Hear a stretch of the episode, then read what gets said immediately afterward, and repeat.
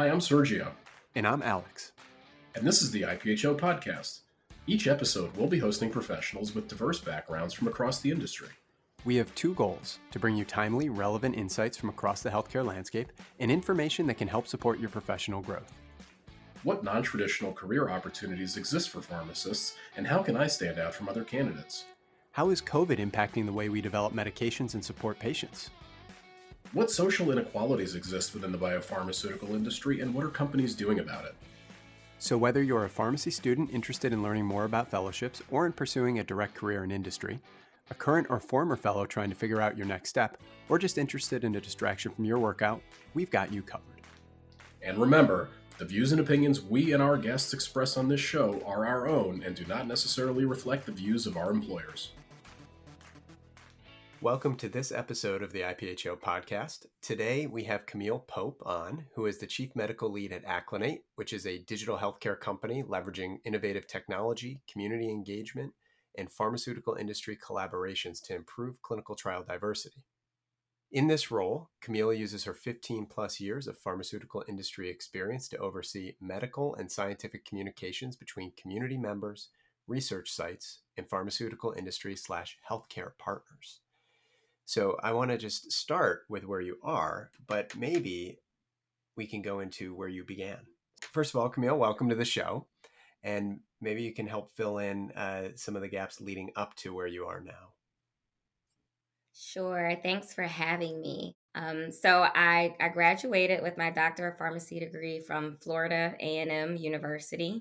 From there, I completed a postdoctoral fellowship with Rutgers and Bristol Myers Squibb. So I was a, a, a Rutgers fellow, um, and I completed a one year fellowship in medical strategy. And I've spent the majority of my career in medical affairs roles. I've had several different medical affairs roles, and medical strategy is where it started I love I love medical affairs. I talk about it all the time. I feel like medical affairs is a great connecting function within an organization. You kind of get to talk to and work with everyone, um, and you are the make it make sense people, regardless of what team you're working with or whether you're working with internal or external stakeholders. It's really your job in medical affairs to take that data that may be very complex and high level and break it down so that whoever your stakeholder, whatever stakeholder you're working with, understands how they can leverage that data to do their jobs better. So if you're working with the marketing team, it's helping them understand, you know, what do the data mean? What is it going to mean for the healthcare providers they're trying to promote a drug to? How do you say things in a fair and balanced manner and still be scientifically accurate? If you're working with the regulatory affairs team, it might be helping them understand um, some of the key information from the data that you know should go into the label that you would like to you know uh, try to work with the FDA to have in the label um, because it will help uh, providers be able to prescribe the medication because it's actually written in the USPI and it may be you know communicating to external stakeholders like healthcare providers who need to understand how do i safely use this drug? How do i safely dose this drug? Um, what are the adverse events that i need to look out for? What do the efficacy endpoints that were outlined in the study what do those results mean? So i absolutely like love the medical affairs function. So I, like i said i started off in medical strategy and after I completed my fellowship, I moved on to a small biotech company called Abraxis that no longer exists. And that's something you learn in industry is that, you know, mergers and acquisitions happen. um, but I was at a small biotech company in the scientific communications area, primarily focused on publications. But because it was a small company, I wore a lot of different hats. So there was, you know, a lot of publications, but also a little bit of med info. There was some medical strategy. There was, you know, medical review. Like all of that was kind of wrapped up into one position as scientific communications manager while I was um, at, at that small uh, biotech company. And then I decided I wanted to work in the field. Um, I talked to a lot of students and early career pharmacists who are interested in becoming medical science liaisons, and I was no different. So um, after many, many, many interviews and and honestly failed interviews, there are times I did not get the job. I finally finally landed an MSL gig. Um, and so I moved to another small company as a medical science liaison. And at that point, I moved from New Jersey to the Washington, D.C. area where I live now. And I started my career as an MSL. I honestly thought that I would like live and die as an MSL. It was my absolute dream job. And I, I did. I stayed in MSL for for many years. I had two MSL roles.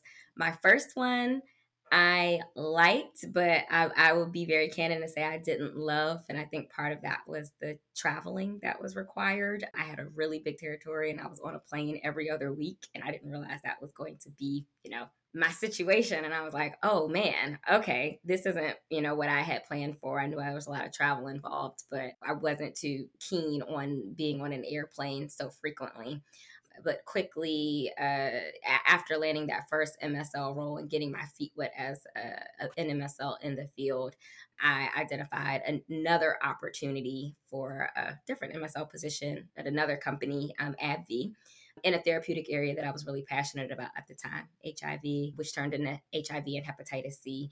And the territory was much more manageable. And so I loved that MSL role. I loved working at AbbVie. I had a, a, great team. Shout out to my old MSL team at AbbVie. I still keep in touch with a lot of those folks.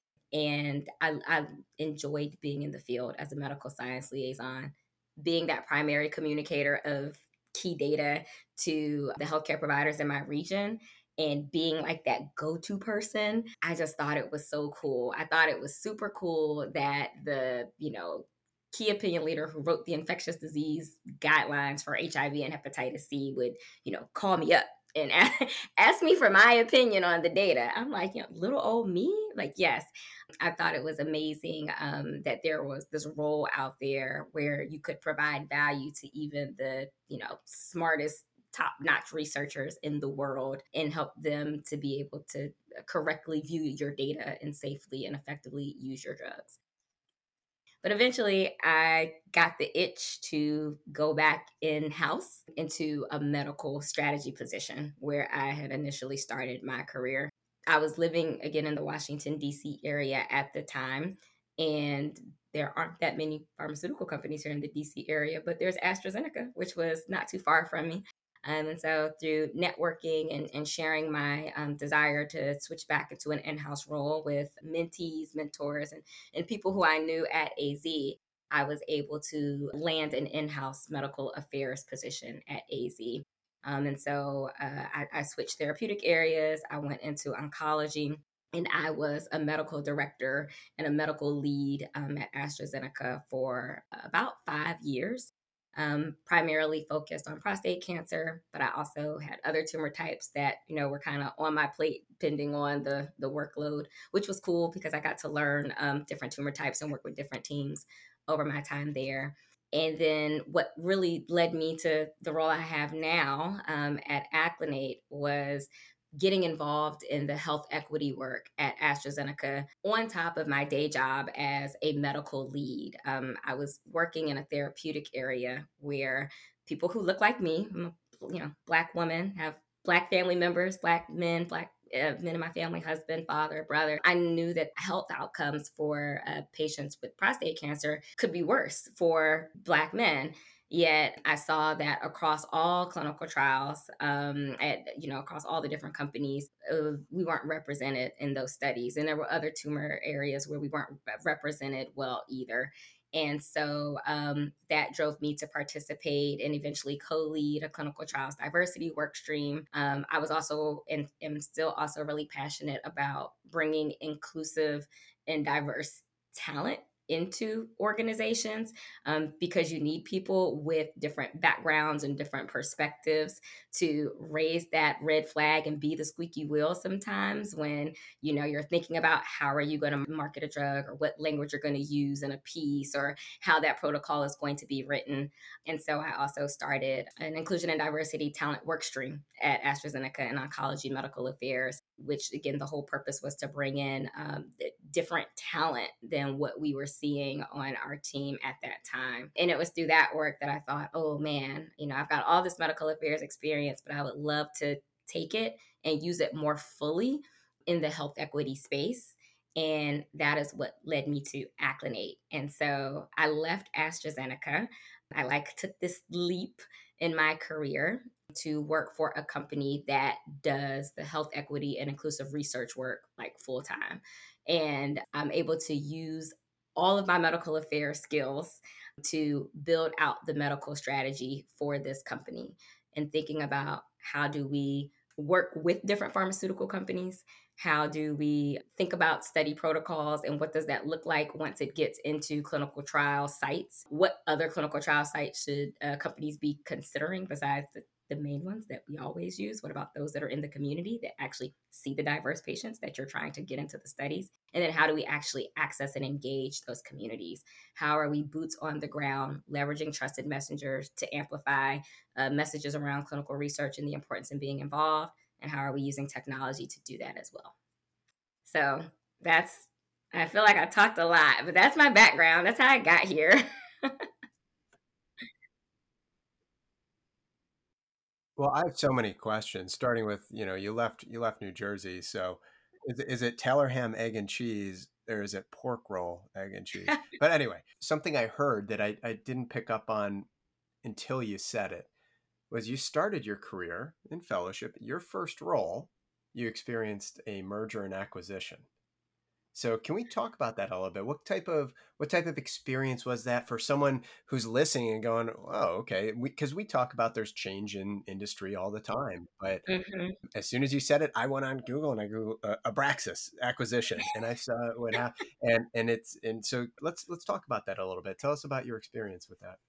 Oh man, I've had a lot of experiences with that. And one of the things I tell people is like, it's this industry, it's gonna happen. If you're doing your job and you're doing your job well, you'll be okay. So try not to stress out about it. When I was at Abraxis, before I, I left and I went to Cephalon was my first MSL job. Abraxis was bought by Celgene. And then Celgene, you know, long time down the road got bought by BMS. And it certainly was a bit nerve wracking early in my career because, you know, kind of knew that the company was going to be acquired soon. We just didn't know by who. But at the end of the day, I was just like, you know, it, can I stop it from happening? No. like I wasn't at that level. Um, so I'm going to continue to do my job, do my job well. I was interested in being an MSL and I knew that I was probably going to be transitioning away from Abraxis anyway. And so it just so happened that right around that same time that the acquisition happened, I was on my way out and leaving Abraxis. But that experience of kind of not knowing and it being nerve wracking, I certainly, you know, I I felt that. I felt that when I was um uh when I was in the situation.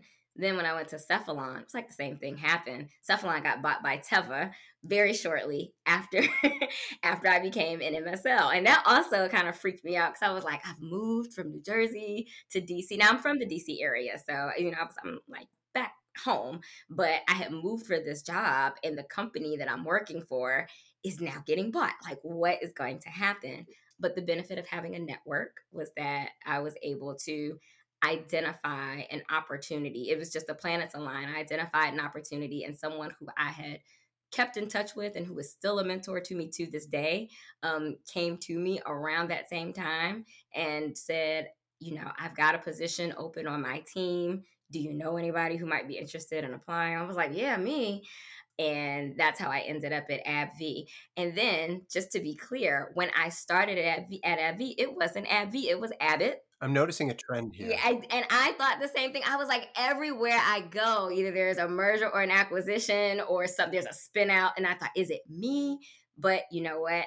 By the time I was at Abbott and it spun out into, you know, AbbVie spun out into this new company, I was so used to like kind of those changes that it didn't bother me as much. Um, and I actually looked at it as an opportunity. I thought, oh my gosh, I get to be part of like the start of a brand new company. I mean, I remember when the name AbbVie was decided and like why they chose that name and you know, was really having the opportunity to be part of something new. I had many team members who had been long standing Abbott employees and they were worried and nervous. Um, and it felt good that I was able to quell their fears and say, you know, I've been through this twice already we're okay, right? Like AbbVie's gonna spin out. We're all gonna be AbbVie employees, and we'll be able to, you know, be at the ground level starting this new company. Um, but it was definitely, um, yeah, it was an interesting trend for a while there in my career. Well, and I picked up on what you said about the planets having to align for for some of these roles Mm-hmm. that you've gotten over time, and I, I felt that way too. I, I went through uh, a reorganization that resulted in my position being eliminated, and like going through it, it was like the most stressful experience. I was like, what am I going to do with my life? Um, but it ended up being probably the biggest and best inflection point in, in my career, going from you know eight years of consumer health experience into oncology of, of all places. Mhm. And so I'm wondering, especially this time of year when everybody's you know thinking about career development and individual development plans, it feels like you know there, there's a certain amount that happens in our careers that's um, out of our control. It's the planets aligning. It's it's serendipity, but a fair amount of it is also the result of deliberate planning. And so I'm just curious, you know, as you approached your career development, how much of it was intentional? What role did your mentors play? You know, beyond the things that that happened, you know, like the acquisitions. Yes, I definitely try to always think ahead about well what's next for me. Um, my goal in every role was to be excellent and master that role, and that's what I, you know, tell my mentees. I'm like, you know, don't go asking for a promotion and you're mediocre in your current role. You need to like be, you need to be good in what you're currently doing before you start I mean, eh, you know, that's that's not always true, but I mean, I, I do feel like sometimes folks just want to, you know, jump what is it leapfrog and kind of jump from thing to thing to thing. And i'm like but you're not you, you want to be able to say and show that you have provided value in a meaningful way. And sometimes it takes it takes time to build that skill set. It might not take a lot of time but you need to be like focused on two things mastering your current role and then also thinking and what are the skills i need to get in my current role to help me go to where i want to go next? Have those two things in mind but don't just you know always think about well what are the other skills i need to move on? and you're like doing a horrible job in the role that you have now if you can help it. So yeah i definitely uh, planned ahead. I knew i wanted to be an msl you know back when i was a scientific communications manager and it was a, a tough role at the time to get because you know it, i didn't have msl experience and you often hear that from the recruiters or the hiring managers, oh, we want somebody with experience. And you're like, well, nobody's willing to give me the experience that I need to get the experience, how am I supposed to get the job where I need the experience? And so, in that regard, I looked to my network to help me. I looked to people who I knew were already in the field as MSLs. Um, I actually, you know, shout out to Dr. James Alexander, who is the founder of IPHO. Mhm. I remember calling him up, and we had a list of Rutgers alumni at the time. And he literally sent me that list and on a phone call walked with me through the list and like picked out people that I needed to call and gave me their phone numbers and like reach out to so and so. So I used mentors and people who I knew who could connect me and give me not just job leads, but tips on how to think like an MSL, the types of projects I needed to do in my current role so that I could put them on my CV, the types of experience I needed to get working with MSLs at my current company. Um, so that I would be a good candidate for those jobs. Um, you know, and even still, as I said, there were several MSL roles that I interviewed for and I didn't get them. But there was one, the one that I ended up with at AbbVie, where I stayed in touch with the hiring manager because I liked her so much. You know, I had applied for a position with Abbott slash AbbVie several times and didn't get it. But I I adored the hiring manager. I thought that she was she was a PharmD. She was just uh, you know amazing, and I could tell that she was very good at what she did. And I thought that's somebody I need to stay connected with. And so I did. You know, I asked her for feedback on how I could do better on my next MSL interviews, and I asked her if I could stay in touch with her, and she said yes. And throughout the time that I was interviewing with other companies for other MSL roles, she would put me in contact with the MSLs on her current team and say, well, talk to so and so about you know how he goes about managing relationships with key opinion leaders and how he would communicate that during an interview and you know presentation skills and and i mean it was just amazing. So again it's it's this serendipity the planets aligning when it was time for me to look for another msl job because my first one was probably going to get eliminated due to the acquisition of cephalon she reached out to me and said hey you know and i was finally li- living in the territory where i wanted to work. Before i was still living in new jersey but i had moved to dc and she was like no, I see you moved to dc i see you got some msl experience I have an opening on my team. And it, she asked me if I wanted to interview, and I, I ended up landing the job. And I'm still close with her to this day. So that just shows the importance of like networking as you're thinking about planning out your career steps, staying in touch with people who you feel like can give you that advice and that guidance and connect you with those who can, you know, help you get to where you need to go. The same thing happened when I transitioned to AstraZeneca. I knew I wanted to go in house into a medical strategy position. And I had a friend at AstraZeneca who worked in regulatory affairs. And many years prior to me wanting to go to AZ, I had kind of served as a mentor to her when she was interested in fellowship. And we stayed in touch. So, you know, I had served as a mentor to her years back. And then when it, it was time for me to transition to a new position, when I reached out to her, she totally was like, oh yeah, I'll have my eye out for positions at AZ. Um, and you know, lo and behold, a few weeks later, she was coming back to me and saying, like, I've got a friend in medical affairs and oncology. They've got a position open. Send me your CV. I'll make sure it gets on the hiring manager's desk. Right. But that all stemmed from me maintaining a friendship and a relationship with her after, you know, I had served as her mentor before, you know, it, it flipped the script. It was a very mutually beneficial relationship and friendship, and it ended up with me at AZ. So I certainly planned. I shared with people what I wanted to do. That's what I, I, I tell folks all the time. Like, you got to tell people where you're trying to go in your career so that when opportunities do arise, you can be at the top of mind and they can think of you and say your name in rooms that you might not be in. And so that's how you plan. Do well in your current role so that people don't have anything horrible to say about like your work ethic and what the product that you produce and your value, but also tell people where you're trying to go so that when these opportunities come into their line of sight, they can think of you and put your name out there amazing advice and I, I like how you you frame that because I, I, think too often people are reluctant to admit where they may want to go in their careers like i want to be head of r&d i want to be a cmo i want to be a ceo or whatever and it's like you know if that's what you aspire to then be clear about it and then people can help you along the way if you build that network and if we needed any more evidence for the importance of networking you know some great examples that you provided i think the other thing i heard you know what you said is repeatedly you maximizing the opportunity that you've been given over time and that set yourself up for success you know and, and where you mm-hmm. currently are but i think for many folks you know just getting that opportunity is still a struggle and there isn't that equitable access to, to opportunity for everybody and so mm-hmm. I'd love to hear, you know, a little bit more about the work that you're doing to support talent pipelines, you know, whether it's at the student level, the fellow level, or now in your current role. You know, what, what are the steps that you've been taking to, to try to provide equitable access to, to opportunity for others to maximize? Sure. So I think there are formal ways that you can do this and there are informal ways. In an informal way, I serve I guess as a mentor to a lot of different people. For the most part, I don't turn down anyone who wants to, and I know I might be setting myself up because I'm on like this podcast, but I don't turn down people who are interested in talking to me about my career journey.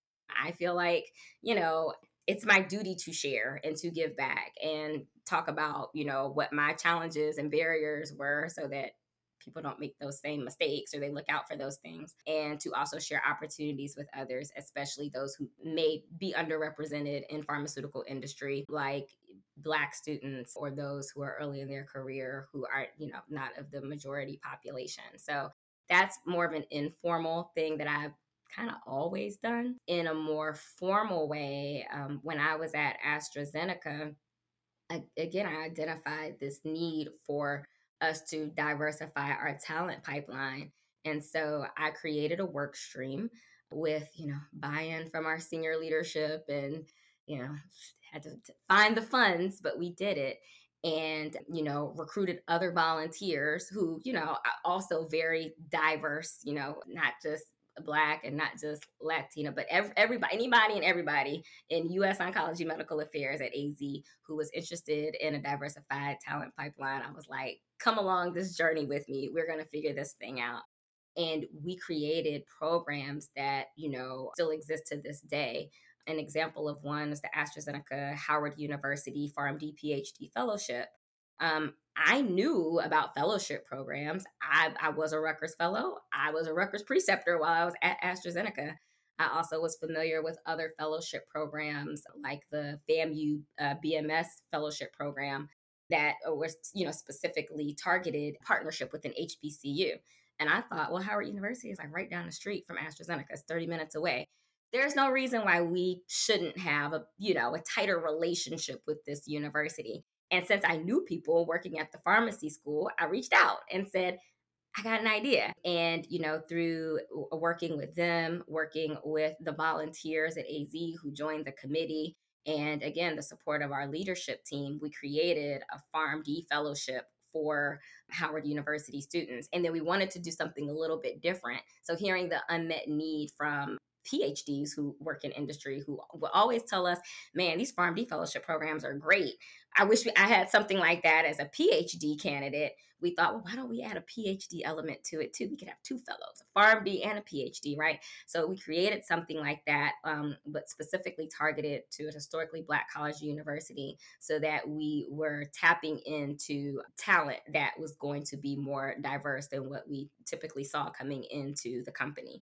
We also set up scholarship programs. We partnered with third party a foundation that specifically again focused on uh, HBCU students and um, created an AstraZeneca scholarship program through that organization.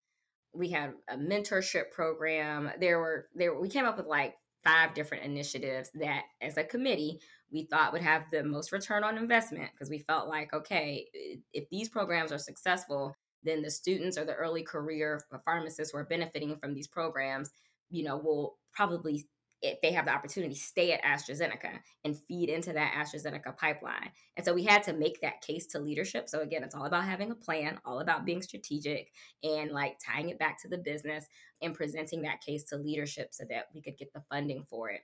The other thing I'll say though is it's important to not just think about the the entry level talent pipeline, but to also think about what programs are in place within the organization to help those who, you know, don't experience that ability to equitably rise to the top and rise to leadership positions and decision making positions. What do those pathways look like within industry? And so, while I didn't implement any programs like that at AstraZeneca, I was always pretty vocal about making sure that those types of programs were a focus for the organization and i had an opportunity to participate in several like leadership development programs at az so those are some of the things that i've i've done and continue to do. Amazing. Well you took that experience and it's i mean outside looking in you tell us but it seems like you took some of that experience and brought it into your next role which is where you are now and I've been in the only in the pharmaceutical industry. I haven't I haven't moved outside of. You were in the pharmaceutical industry for 15 years, and you made the decision in your most recent role to move outside of pharmaceutical industry. It's still involved, heavily involved, right? Um, and informed by your prior experience. But can you talk to us a little bit about that decision making process and how those first 15 years of your career are going to influence the next 15 years, perhaps? Certainly. Yeah, I like to say that I'm industry adjacent now. I'm not not, you know, totally removed from industry and it, I don't work at one pharmaceutical company, but I work for an organization that partners with several pharmaceutical companies. Like our aim is to focus uh, on different research sponsors. So it actually is, you know, it's kind of eye opening because as you start to, um, you know, work with different companies on their clinical trial diversity initiatives and you see you know how far along they are and you have an opportunity to give you know input on let's say their diversity plans because yes the fda is you know requesting those now. It's a guidance but you know it's, it's not a requirement but it is a strong recommendation from the fda that these diversity plans around clinical trials be in place you get to meet more people and you know again just see how different companies big and small biotech mid-sized traditional pharma like how they work how they think about the problem how folks in different functions and different therapeutic areas think about the problem and bring the wisdom gained so i feel like i'm able to bring my wisdom gained from my years in medical affairs to the issue when we are talking to different research sponsors that are interested in working with us at Acclinate. And I think that's really cool.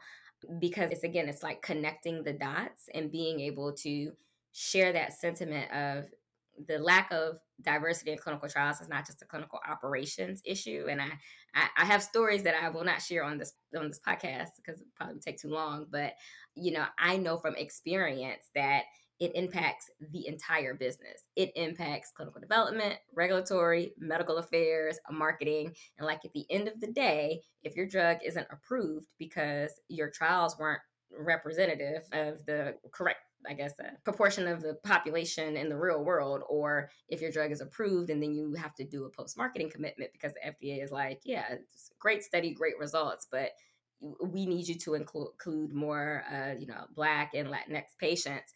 Or, you know, if your marketing team is trying to market to a specific population, but they know that their sales reps are going to get hit with that question from physicians, like, well, how many Black patients were in the study? Because the majority of my patients are Black, and like there were none that impacts the business and it impacts the ability of these drugs to get to who needs them most, which is the patients. And so it's that enterprise thinking that I have learned along the way in my 15 years of medical affairs that I'm able to apply to my current role. And I'm able to help, you know, those in my company at Acclinate kind of see the business in that way. Some of them don't have pharmaceutical industry. So I find myself kind of being like that go-to person to just explain like this is how industry works right this, this is my experience but then also in partnering with pharmaceutical companies and like sharing those sentiments and opening the eyes of folks who actually work in the companies and saying no no no no like this is more than just a clinops problem. These are the other people we should be engaging um, when it comes to clinical trial diversity. Have you talked to your MSLs? Do you get you know input from them on the clinical trial sites and and why not and why, why do you not consider their recommendations they know their communities better than anyone they're in the field all the time right and just bringing that like knowledge and experience to my current role it's i find it quite useful and also thinking about how to create a medical strategy how to think through a plan I mean that is something that i've had a lot of experience doing at astrazeneca and it's something that I do now for my entire company. How do we apply a sound medical strategy to how we engage community members? How do we apply a sound medical strategy to how we engage our pharmaceutical industry partners? How do we apply a sound medical strategy to how we use our technology? And I'm not the tech guru, but I work with our VP of technology to think through, you know, the different factors that should be included in our AI algorithms, things like that from a medical perspective and a social determinants of health perspective. So all of that is being used in my current role, and I, I don't see that changing anytime soon. It's pretty cool. Camille, that sounds like absolutely amazing work, and they're they're lucky to have you. Um, it's been such a pleasure and such a joy, you know, to hear about your career journey and, and the impact that you've been able to have in, in every organization that you've been a part of. And um, I know, I think I speak on behalf of Alex as well. We're really looking forward to seeing the impact you'll have in this role and having you back on the podcast to hear how things are going. Um, you know, I think you provided um, just a ton of uh, amazing insights um, for our listeners and folks who can aspire you know to the to the types of accomplishments that, that you've had over your career. So thanks for joining us tonight and we look forward to having you back on the show real soon. Thank you so much for having me. This was great